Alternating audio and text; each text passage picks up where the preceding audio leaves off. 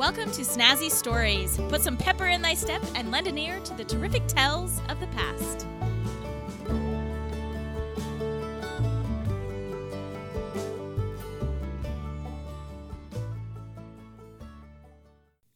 Hey, welcome to Snazzy Stories. If you want to keep the storytelling alive, please go to patreon.com slash snazzy stories and donate to my storytelling adventure.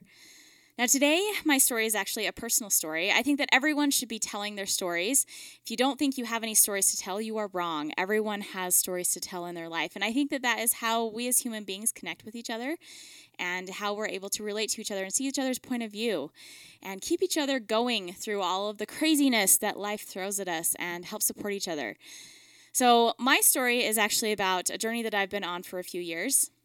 And I've kind of come to a little bit of a epiphany, I guess, or realization uh, about about my life. So hopefully, it might be helpful to anyone listening out there who might be in a very similar situation as me.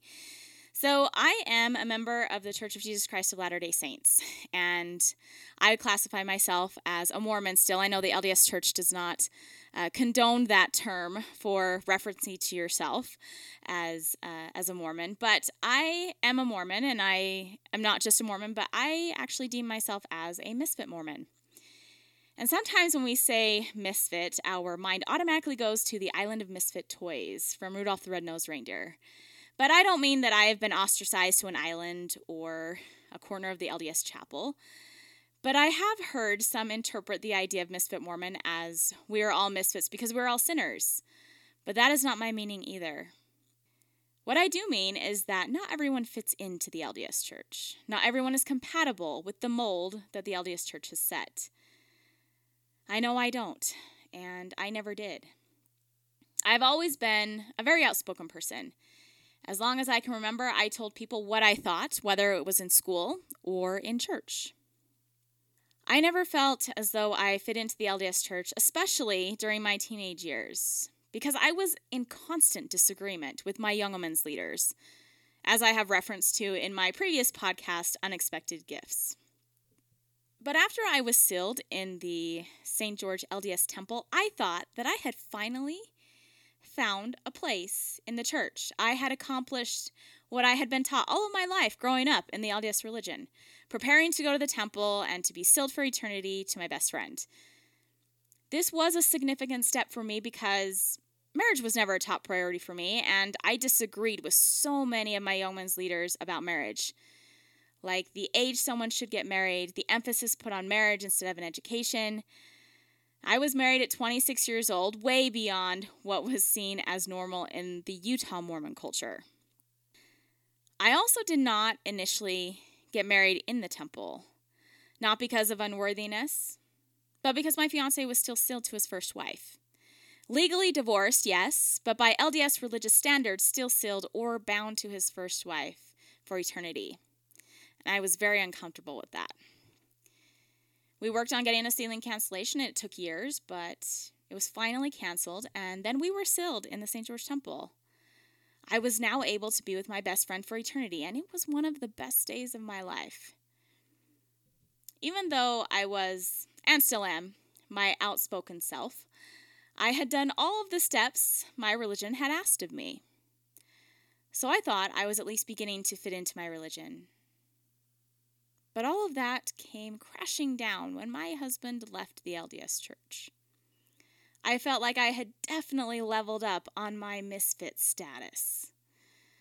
The one who squirms in her seat when the topic of celestial kingdom, eternal marriage, sealing, or procreation arises in the discussion. The one who tells herself that these topics are way overdone because they don't apply or will ever apply to me. And I am getting tired of hearing about it and feeling so ins- insignificant that by the end of these lessons, I feel as though I could slide through the cracks in the walls. Yet, still feeling as though I have a looming neon sign over my head that says Eternal Outcast.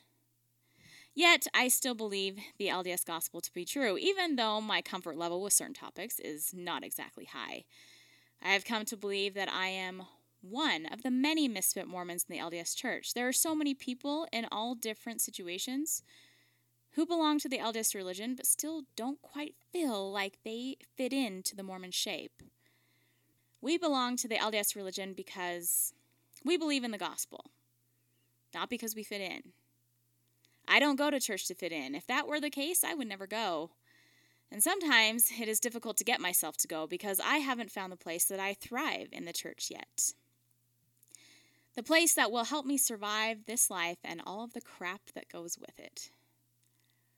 It doesn't matter the callings I'm assigned to, or who or how many people I serve, or even who or how many people talk to me on Sundays, or who volunteers to sit by me because they don't want me to feel left out. I have seen the stares, felt the pats on the back, endured the questions of a spouse leaving the church, and yet they may be well intentioned, but everything just comes off as pity for me and reminds me that yes, I am a misfit Mormon and I always will be. I should be good with it, right? Because, of course, who really wants to be like everybody else? But it is an internal struggle, having to sit through meetings with a community of people striving to be or have something that I am skeptical will ever happen for me. And me just trying to find a place to thrive in said community, let alone working towards what I thought I was working towards. The LDS people believe in working towards blessings in the next life and needing someone by your side working towards the same goal. Since I no longer have that, sometimes it feels as though I am just maintaining.